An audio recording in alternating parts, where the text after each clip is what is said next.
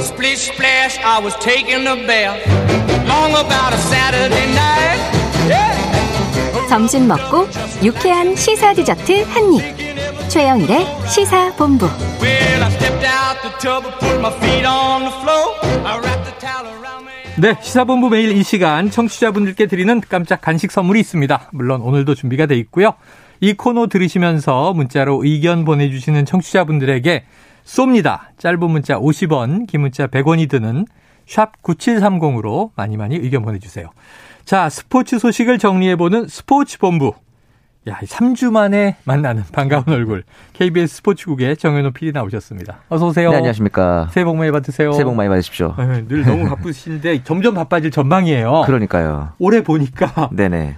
베이징 동계 올림픽은 한 달도 남지 않아서 네네. KBS 입구에 이미 해설위원들 사진이 아, 그렇죠. 크게 그렇죠. 걸렸습니다. 네네. 자 우리나라의 목표나 준비 상황 어떻습니까? 일단 쇼, 쇼트트랙, 스피드 스케이팅 같은 중점 종목들의 출전 선수들이 이제 네. 속속 확정이 되고 있고 네네.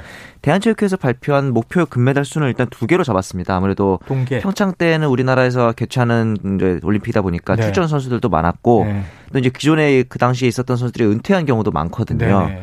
그러다 보니까 이제 조금 더 목표가 낮춰지긴 했지만 음. 아. 스켈레톤 봅슬레이 같은 썰매 종목 현재 월드컵이 진행 중이고요. 네. 그다음에 피겨 스케이팅 같은 경우도 9일에 최종 선발전을 통해서 음. 출전 선수를 가리게 됩니다. 우리 평창 때 몇 개였죠 그 금메달?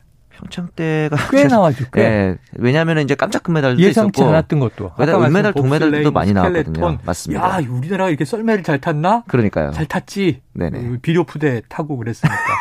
그랬는데 야 그때 금 다섯 개였군요. 근데 네네. 낮춰서 두 개. 맞습니다. 목표. 아 그래요.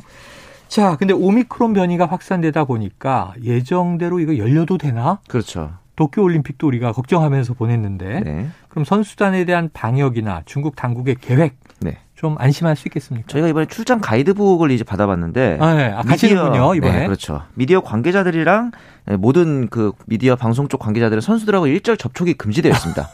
못 그 경기장에 만나네. 피치까지 내려갈 수도 없고요. 네. 그다음에 그 미디어뿐만 아니라 선수들도 다 정해진 동선대로만 움직일 수가 있어요. 아예 네. 밖에 나가지를 못하게 되어 있습니다. 아, 그래서 경기장과 숙소 이렇게만 이제 왔다 갔다 하게 돼 있고 네. 격일로 PCR 검사도 얘기 예정이 되어 있기 때문에 음. 선수단 내에서의 확진이라든가 이런 문제 는 좀 덜 할 것 같다는 생각은 드는데 예. 사실 이렇게 엄격하게 방역을 하다 보면 선수들의 컨디션 문제 음. 이 부분이 조금 더 저는 걱정이 되더라고요. 워낙 네. 정책이 유동적일 수 있다 보니까 선수들 컨디션 관리가 중요해 보입니다. 아, 선수들의 컨디션 관리가 중요하다. 네. 하지만 중국은 좀 지금 최근에 뭐 도시도 음, 시안도 봉쇄하고 이런 거 보면 그러니까요. 네. 철저하게 할 것 같긴 한데. 자, 올림픽 중계 역시 KBS죠. 아이 감사합니다. 해설위원 누가 함께 하나요? 스피드 스케이팅의 이상화 선수가 아, 이제 이상화 해설위원으로 선수, 네. 합류를 했습니다. 이강석 기존 해설위원과 같이 하고 아, 이, 아, 이 뛰어야 될 것 같은데. 그러니까 말이에요. 뛰지 않고 해설하시는군요. 네, 쇼트트랙은 올림픽 3관왕 진선유, 올림픽 네. 2관왕 이정수 합쳐서 올림픽 금메달이 5개. 아, 다섯 개. 네, 그리고 피겨스케이팅의 광민정, 광민정. 컬링의 이제 오은진 등등 많은 해설위원들이 있는데 네. 저희가 이번에 같이 준비하면서 느낀 점이 다들 말을 너무 잘해요. 그래서 저희의 컨셉이 좀 친구 같은 중계입니다. 쉬운 중계. 네. 아, 왜냐하면 동계 올림픽 같은 경우는 종목들이 좀 어려운 종목들이 많잖아요. 정필님 이 시사본부 분위기로 어. 아, 그렇죠. 수다 그렇죠. 수다 하면서 이거보다 더 쉽게 네네네. 가는 게 저희의 더 목표인데. 쉽게 시사본보다 더 쉬운 게 목표다. 맞습니다. 야, 기대해 보겠습니다. 네. 야, 이 정필님 드디어 이제 베이징으로 떠나시는데 언제 떠나요? 다다음 주 금요일입니다. 오. 그래서 아마 이렇게 시사본부에서 인사드리는 것도 다음 주를 어. 하고 끝으로 좀 약간 휴식을 가져야 될 것 같은데 베이징 네네. 다녀와서 네. 저희 이제 또 뭐 이제 올림픽 중계로 봐야죠. 맞습니다. 네. 이제 가서 이제 아침에는 뭐 피겨 보고 저녁에는 쇼트트랙 보고 네. 아주 그냥 또 바쁜 삶을 유튜브로 막 중계하실 거 아니에요. 아, 유튜브는 아마 좀 준비를 어떻게 할지는 잘 모르겠어요. 하긴 네. 본방송이라도 잘해야죠. 감사합니다. 네, 알겠습니다. 자, 어떤 일 맡으시는 거예요? 이번에는 이제 IBC라는 국제방송센터에 가서 있죠. 모든 종목들을 다 커버하게 됩니다. 전 종목을 맞습니다. 이제 아- 아까 말했듯이 뭐 아침에 스키 타고 점심에 컬링 보고 저녁에 쇼트트랙 하고 오. 이런 것들을 나눠서 하긴 하지만 전반적으로 다 커버를 하다 보니까 아, 좀 얕지만 많이 알아야 되는 이- 그런 상황들이 좀 많이 이 있겠죠. 예, 정치권에 나오는 얘기도 그러니까 내가 총괄이다. 그렇죠. 네. 모두가 총괄입니다. 모든 종목을 다 관리한다. 네네.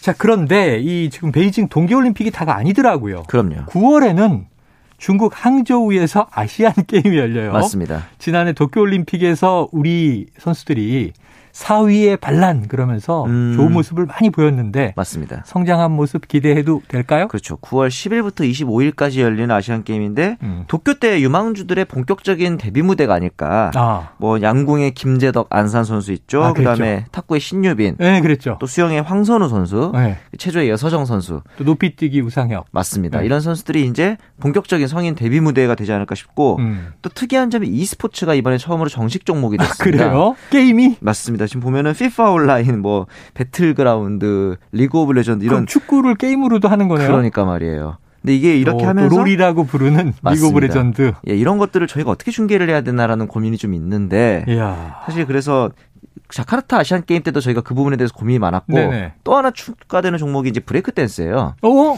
춤이 이제 올림픽 경기 그 아시안 아니 게임 정식 종목이 되는 e스포츠하고 건데. 브레이크 네. 댄스는 우리나라가 좀 하지 않나요? 그렇죠. 그래서 이번에도 굉장히 기대가 많고 최근에 네. 또 예능으로 많이 나왔더니 수우파에 나왔던 예리 씨가 또 네. 국가대표가 아, 돼가지고 그래요. 아시안 어? 게임 스파가 나올 국가대표예요. 전망이다. 맞습니다. 와, 이거 대단한 일들이 많네요. 야, 이제 그렇습니다. 예능과 스포츠의 경계가 또 허물어지네요. 그렇죠. 점점 경기가 야, 허물어지는 느낌입니다. 댄스도 스포츠다. 네. 브레이크 댄스. 야, 옛날에 길거리에서 머리에 그 이제 헬멧 쓰고 아 좀 해보신 거 뱅뱅 혹시- 돌던. 아, 그러면 제가 방송을 못 하죠. 목이 많이 꺾여 있었을 거예요. 그러네요. 네. 좀 목보호를 잘하고 성장을 했습니다.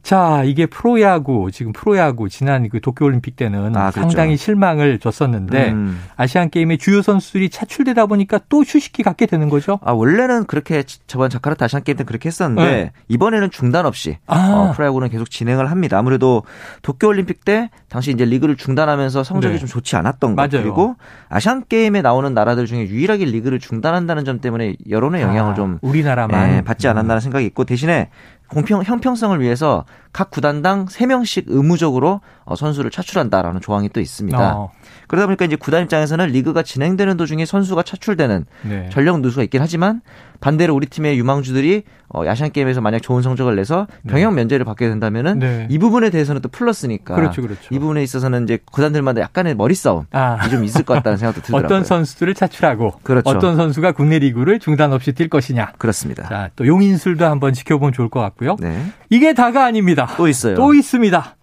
11월 21일로 예정돼 있네요. 네. 사상 처음으로 겨울에 열리는 월드컵 네. 축구인데 자, 카타르 11월에 카타르는 기온이나 날씨가 어떻답니까? 평균 최저 기온 19도, 최고 29도기 때문에 좋네요. 우- 우리나라 여름 정도인데 아. 정말 이제 대단한 점은 습도가 굉장히 낮습니다. 거의 10% 건조해요. 20%이 정도기 때문에 굉장히 건조할 때가 많더라고요. 그럼 그래서 뛰기가 좋죠. 그리고 이제 그늘에만 들어가면 굉장히 시원한 거죠. 오히려. 아, 그래서 제 생각에는 뭐 이제 카타르 같은 경우는 경기장에 에어컨도 설치한다라는 이제 보도도 있었을 정도이기 네네. 때문에 선수들이 뛰기에는 좀 나쁘지 않은 컨디션이 아닐까라는 생각이 야, 들더라고요. 그럼 도움을 닿나요? 그렇죠. 개폐식으로 이제 이제 설계를 하고 그 있다고 합니다. 도움을 열고 에어컨 돌리면 아무 효과 없을 것 네. 아무 같은데. 효과 없죠.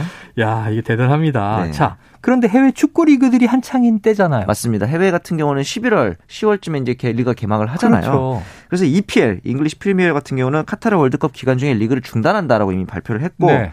라리가나 분데스리가도 아직 공식 발표는 없지만 어. 뭐 겨울 휴식기, 크리스마스 그 오프를 조금 줄인다든가 하는 식의 네. 리그 조정은 있을 것으로 보입니다. 자, 그럼 이 월드컵 대비해서인가? K리그는 올 시즌이 빨리 끝난다고요? 네, 2월 19일에 일찍 개막해서 10월에 끝납니다. 10월에 끝난다. 그렇죠. 이제 아무래도 좀 짧아지잖아요. 아. 그렇게 네. 되면 우리 동계 훈련이 이런 부분들에 있어서 캐리 구단들이 좀 시즌을 빨리 준비하는 어떤 준비를 하고 있을지가 좀 궁금해집니다. 카타르를 대비한 것이다. 맞습니다. 아, 월드컵. 네. 자, 그럼 우리나라 벤투호인데 네. 월드컵 대표팀 어떻게 예상하세요? 뭐 지금 보니까 가장 좋은 점은 뭐냐면은 포지션별로 우수한 선수들이 많아요. 수비에 네. 김민재, 공격에 손흥민, 음. 미드필더 윙어 중에서 이재성 선수가 좀 돋보이는데 이 선수들이 전반적으로 다 커리어 하이 시즌이거든요. 네, 네. 2010년 남아공 때 박지성, 이영표 이런 선수들이 가장 최전성기였던 것처럼 예.